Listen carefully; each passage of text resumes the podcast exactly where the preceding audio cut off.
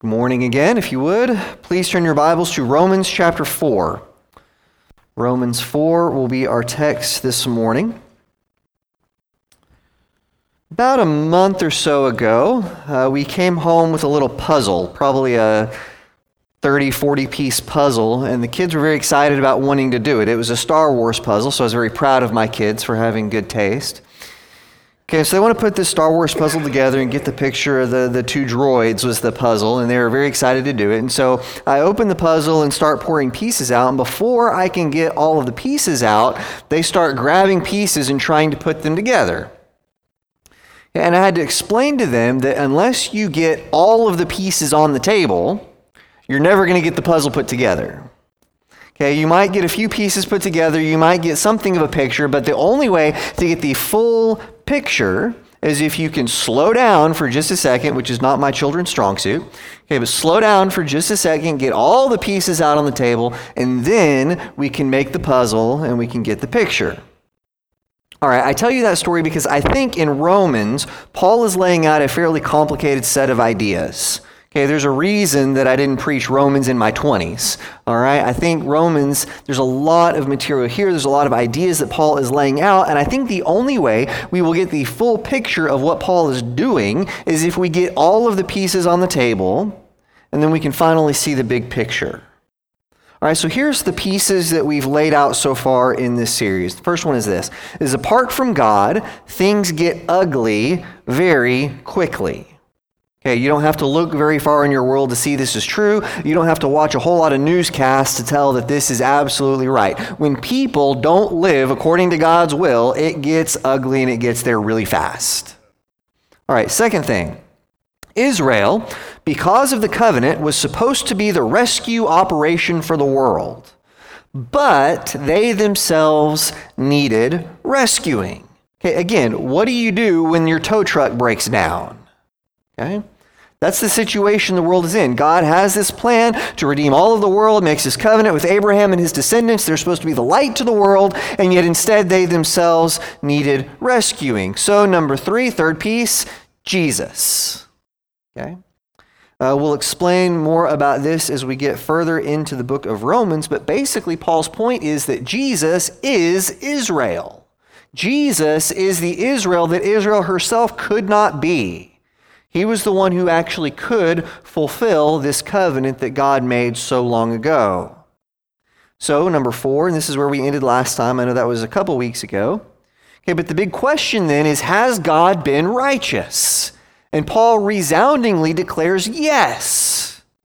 God was righteous to his children Israel, who he loved. He was righteous to all of us. God has done what he promised to do in the covenant.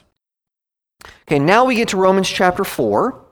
And I've heard it preached and taught before that what's really going on in Romans chapter 4 is that now Paul gives us a sermon illustration.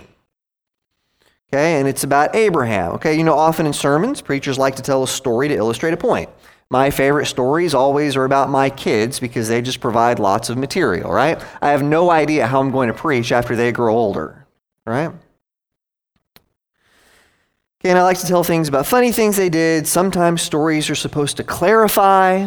Sometimes I use stories just to relieve the tension. Okay, sometimes I frankly tell stories just to try to get your attention. All right?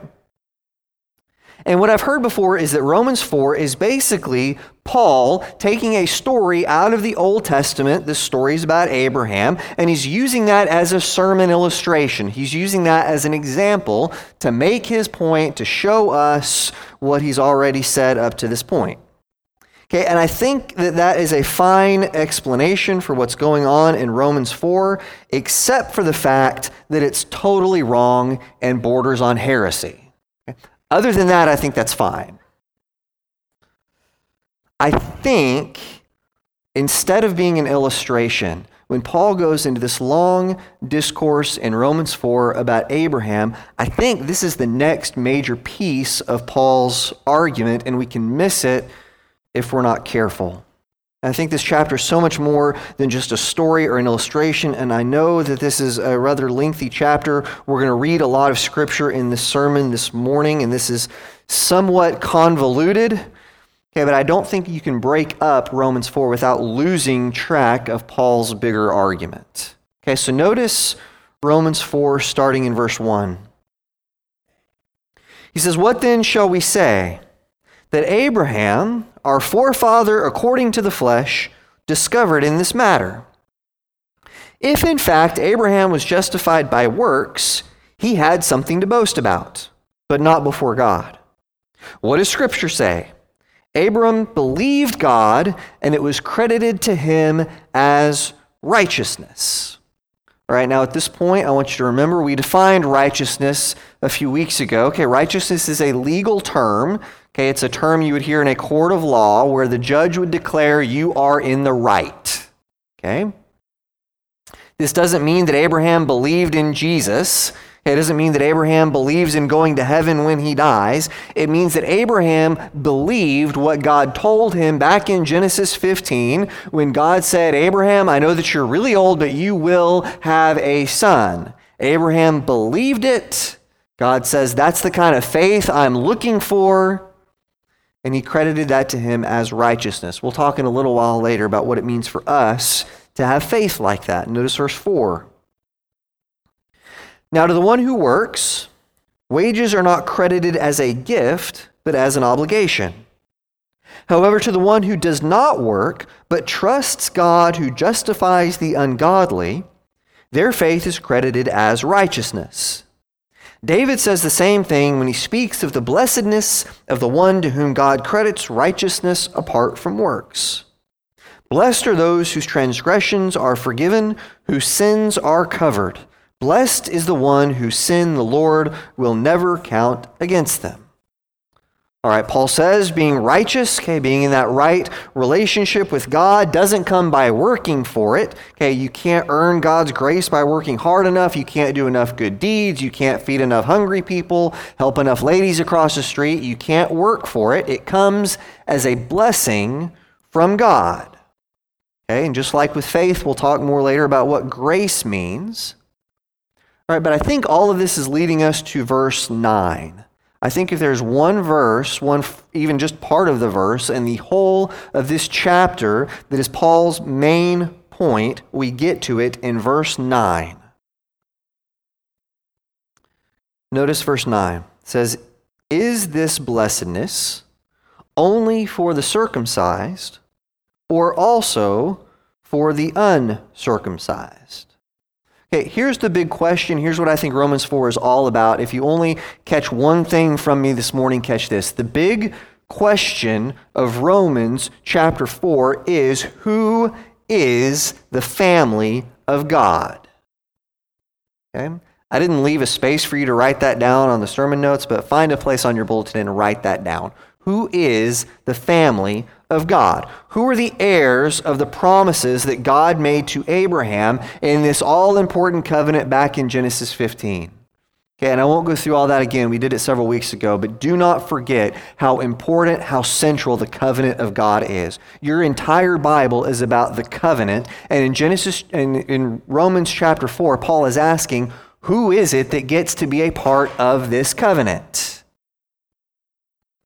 Okay, if you remember also a few weeks ago, I said one of the big mistakes that we make when we read Romans is that we think it's about individuals and really it's about communities.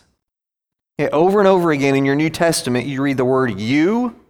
Okay, I think we really need an Oklahoman to come back in and write all those as y'all. Okay? It's not you individual, it's you plural. These promises are for y'all. Okay? Paul doesn't write to a bunch of individual people, he writes to communities. Who is it that gets to be the community of God? Who is the family of God? So, if I want to get in on the blessedness of God, if I want to be a part of God's family, the big question is do I have to become a Jew and keep the law, or do I get to be part of God's covenant people as a Gentile? Okay, if I can't trace my lineage back to Abraham, Isaac, and Jacob, can I still be a part of this family of God? Who is this promise of blessedness really for? Okay, that's the question of Romans 4. All right, notice the second part of verse 9. He says, We have been saying that Abraham's faith was credited to him as righteousness. Under what circumstances was it credited? Was it after he was circumcised or before? It was not after, but before. And he received circumcision as a sign, a seal of the righteousness that he had by faith while he was still uncircumcised. So then, he is the father of all who believe, but have not been circumcised, in order that righteousness might be credited to them. And he is then also the father of the circumcised, who, who not only are circumcised, but who also follow in the footsteps of that faith that our father Abraham had before he was circumcised. I told you this was convoluted, right? It was not through the law that Abraham and his offspring received the promise that he would be the heir of the world, but through the righteousness that comes by faith. For if those who depend on the law are heirs, faith means nothing, and the promise is worthless, because the law brings wrath. And where there is no law, there is no transgression. Therefore, the promise comes by faith, so that it may be by grace and may be guaranteed to all Abraham's offspring not only to those who are of the law, but also to those who have the faith of Abraham. He is the father of us all. I guarantee you, if Paul had a highlighter when he was writing this, he would have highlighted that last phrase. He is the father of us all. As it is written, I've made you a father of many nations. He is our Father in the sight of God, in whom he believed, the God who gives life to the dead and calls into being things that are not. Okay, a conversation about circumcision and uncircumcision to us sounds really weird. Okay, to us reading this so long later, this sounds completely irrelevant to my life. I wonder why in the world does Paul bring that up here in Romans chapter 4? Okay, but if the big question of the chapter is who are the descendants of Abraham, who is it that gets to be part of the covenant of God? And if circumcision is what marked Abraham as a Jew, then if Paul can show that Abraham was declared righteous before he was circumcised, well, then that means something, right? It means that anybody who believes in God like Abraham did gets to be part of the family of God. Okay, that's, that's the argument. Does that make sense? Kind of, sort of, maybe? All right, Paul claims that God never intended his covenant to be only with the Jews. It was always supposed to be for all of us. Okay, and the true mark of being in the family of God is not circumcision. In fact, it was never circumcision. He says it was always faith. Verse 18. Against all hope, Abraham in hope believed, and so became the father of many nations, just as it had been said to him, So shall your offspring be. Without weakening in his faith, he faced the fact that his body was as good as dead, since he was about a hundred years old, and that Sarah's womb was also dead. Yet he did not waver through unbelief regarding the promise of God, but was strengthened in his faith and gave glory to God, being fully persuaded that God had power to do what he had promised. This is why it was credited to him as righteousness. The words it was credited to him were not written for him alone, but also for us, to whom God will credit righteousness for us who believe in him who raised Jesus our Lord from the dead. He was delivered over to death for our sins and was raised to life for our justification. God has created a salvation people, a people of Jesus, a people who will have all our sins forgiven, who will one day be raised to life and declared righteous. God made a covenant with Abraham, and everyone who gets to be a part of that covenant relationship with God gets to be a part of this Jesus people. The good news for most of us is that you don't have to be a Jew to be a part of this people. What you do have to have is faith. You have to believe that God has the power to fulfill the promises that he made so long ago. Okay, so Romans 4 is not just an illustration. Romans 4 is about how you and I get to be a part of the covenant. Okay, the question here is not how does a person get justified? Okay, as if Paul is explaining how to be a Christian. That's not Romans 4. Okay, the question is who is the family of Abraham? And his answer is it's the people who are marked by faith. Okay, you don't have to make this more complicated than it is, right? You really want to be a part of God's people? What kind of faith do you have? You really want to be a part of the covenant? You really want to be heir of all those promises that God made? Do you really believe in the God who made them? Do we have faith?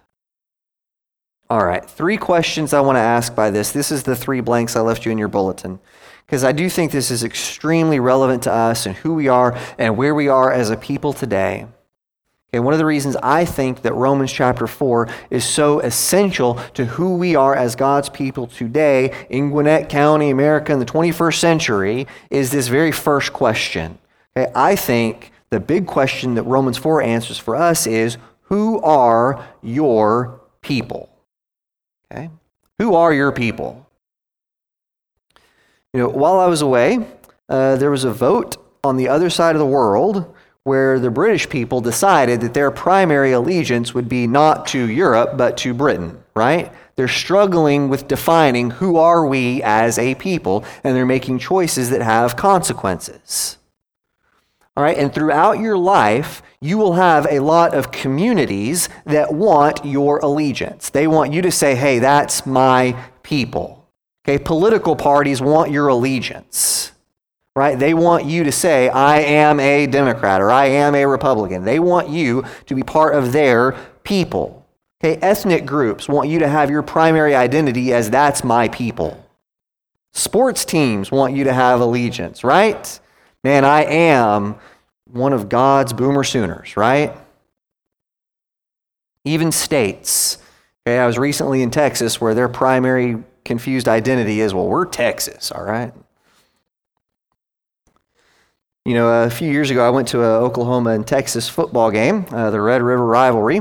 Uh, unfortunately, the righteous team lost. But before the game was played, before the game was played, the announcer got on and he said, All right, everybody, let's all stand up. And everyone stood up and he says, As we sing the eyes of Texas. Okay, and half the stadium in, in the Lord's Crimson and Cream, we all booed and immediately sat down. Okay, in that moment, who were my people? Okay, the Lord's people, the crimson and cream, right?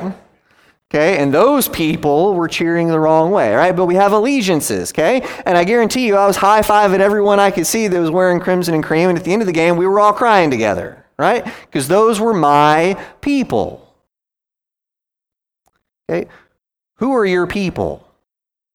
Who do you belong to? Paul says our people are people of faith. Ultimately, you have more in common with the Christian who's worshiping this morning in China in a little house church, who doesn't speak a word of English, doesn't look anything like you, has nothing to do with the culture that you are a part of. That is your brother or sister in Jesus Christ. You have more in common with that person than you do the person who lives in the house next to you, who looks like you, talks like you, votes like you, thinks like you, roots for the same football teams that you do. Your brother is the person of faith. That is who your people are. Okay? We get into all kinds of trouble when we mess that up. Your allegiance, your primary allegiance, has to be to your brothers and sisters in Jesus Christ all over this world.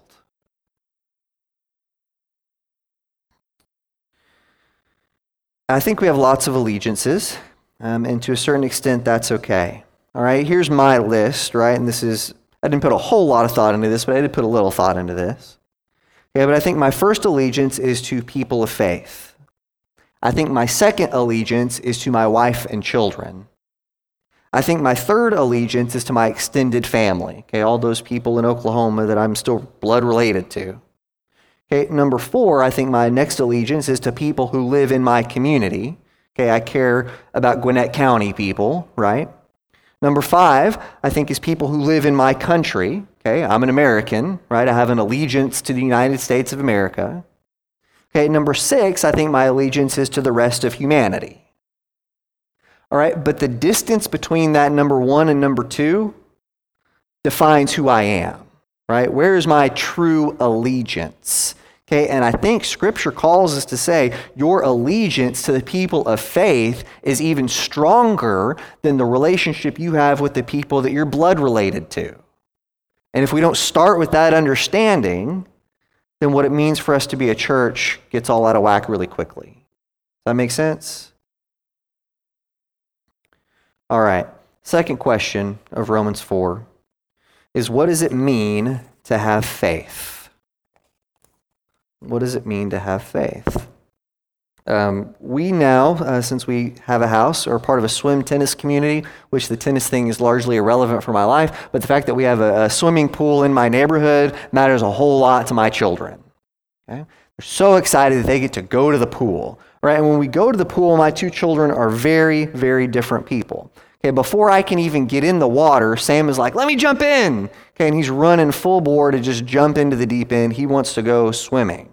All right, and so we play a game a lot where I get in the water and Sam's out of the water and he'll just jump into my arms over and over and over again. He doesn't mind. He has no fear about that swimming pool.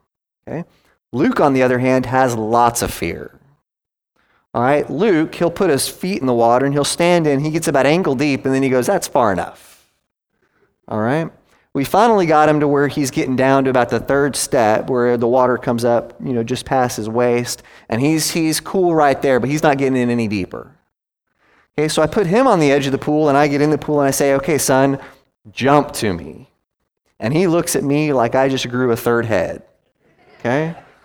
It's like, negative. Not going to happen. All right?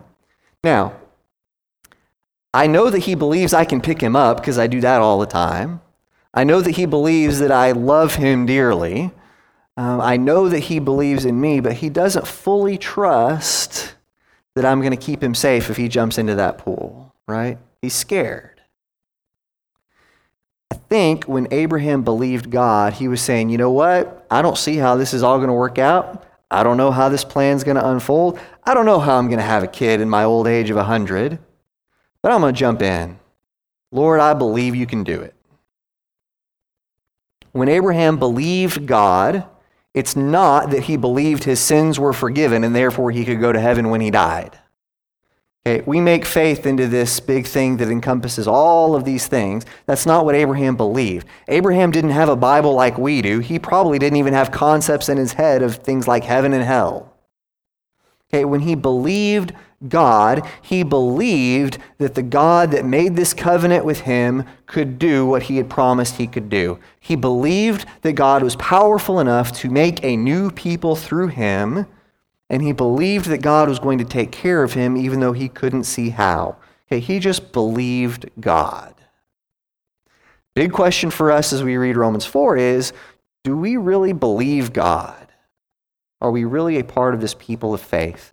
Do we believe that God can save us like He's promised to do, that He's really going to take care of us? Are we really willing to step out in faith? All right, third question of the text is what does it mean to receive grace? Okay, because the, the text makes the point, and the scripture we reading we read earlier makes the point that God didn't choose Abraham because he was the best person on earth. He didn't choose the Jewish people because they were the best people on earth. He chose them out of grace. It wasn't that they deserved it, it was just because God loved them enough to give it to them. All right, we're going to talk a lot more about grace as we press on into Romans because this idea will come back and it will come back in a big way. Uh, but I want to close with a, a story. Um, a few, well, several days ago now, um, after the shooting in the nightclub, I was reading some news on my phone and I was talking to Rachel about it, and I said, this is really interesting. Turns out there is a gay activist in Orlando who's planning on voting for Donald Trump. Never thought I'd read that headline. At which point, my seven year old son says, Daddy, what's a gay activist?